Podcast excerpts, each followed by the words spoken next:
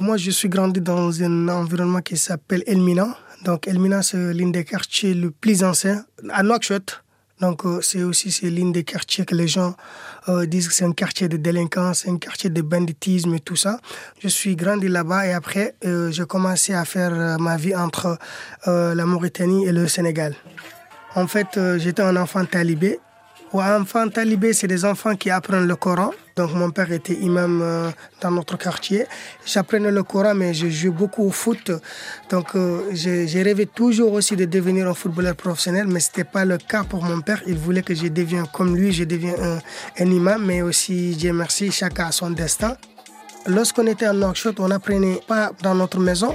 On partait par exemple dans d'autres quartiers qui s'appellent 5e. On restait là-bas une semaine pour rentrer deux jours seulement à la maison. On apprenait le Coran.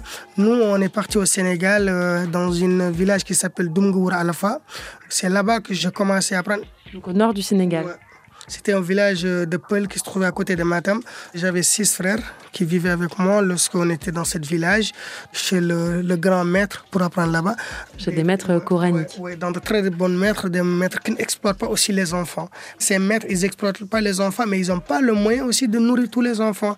Donc ça fait partie de la vie de ces enfants talibés d'aller manger dans tout mon parcours, j'ai pas quand même eu ces genres de maîtres qui t'imposent d'amener assez d'argent, des choses comme ça. À l'époque, notre père nous envoyait de l'argent pour vivre et tout ça. Mais lorsque j'ai perdu mon père, je me sens sorti seul. Je, partais, je mangeais dans, dans certaines maisons, je trouvais de l'argent, je trouvais quelque chose à manger. Ouais, c'était très difficile. Il faut aller se manger, il faut aller chez les gens, il faut aller demander en fait. Chez certaines personnes, on vient, on fait le mélange, on, nettoie tout. Après, on nous donne 100 francs ou 200 francs ou on ramasse des bouteilles. C'était une vie de gentleman en fait. Pour s'en sortir, c'est ça. Une vie de gentleman. Ouais, parce que si tu te victimises, si tu te montres faible, si tu te dis non, il faut ça, il me faut ça, tu finiras par crever en fait. Et ça pour vous, c'est gentleman bah pour moi, un gentleman, c'est pas quelqu'un qui s'habille bien, c'est pas quelqu'un qui est beau, non, c'est de se battre en fait. Tu t'en sors et tu fais aussi euh, sortir les autres. C'est ça pour moi un gentleman. J'ai jamais été à l'école. Quand je dis j'ai jamais été à l'école, j'ai fait une année ou deux ans à l'école. Après, euh, j'ai sorti, je me suis retrouvé dans ma vie de talibé. Donc aujourd'hui, j'ai pas l'expérience des études, mais j'ai l'expérience de la vie. Mais du coup, je suis revenu à, à Nouakchott en 2016. Et aussi, à l'époque, aussi, il y avait beaucoup de violence dans le quartier. Il y a eu le cas d'Allah de Penda Sogo.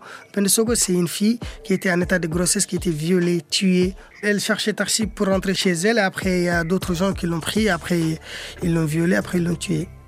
Donc c'est l'une des, choses qui nous a vraiment révolté, qui a resté toujours dans nos têtes.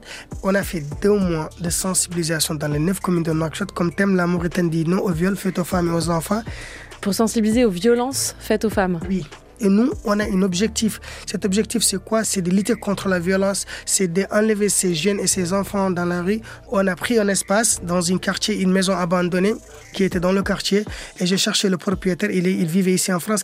Je lui ai parlé au téléphone, je lui ai dit que j'ai besoin de votre centre, de votre espace pour mettre un centre d'éducation.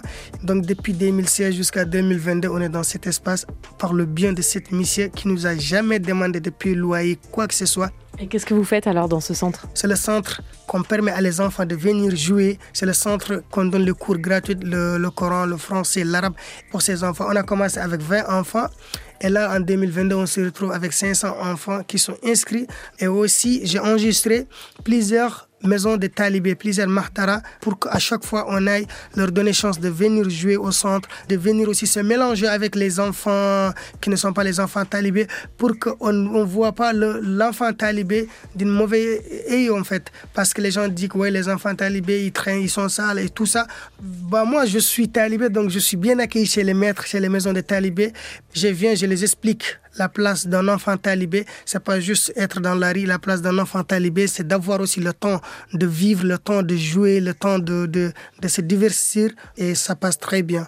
Il y a combien de personnes aujourd'hui qui gèrent ce centre? Ouais, donc dans l'association, on a plus de 20 membres, tous c'est des volontaires, mais espérons d'ici peu de temps, ils vont être tous payés, Inch'Allah. Donc nous, on prend les enfants de la rue, on prend les enfants aussi qui partent à l'école après le cours, de ne pas aussi aller traîner dans certains endroits qui va leur permettre de rentrer dans de mauvais chemins. Ils viennent aussi au centre pour se bénéficier des cours de renforcement. Donc, euh, pour lutter contre cette délinquance, il faut occuper ces jeunes, il faut occuper ces enfants. Il y a beaucoup de dignes de sable à, à passer en fait. Et je me suis piqué par le virus de cette association.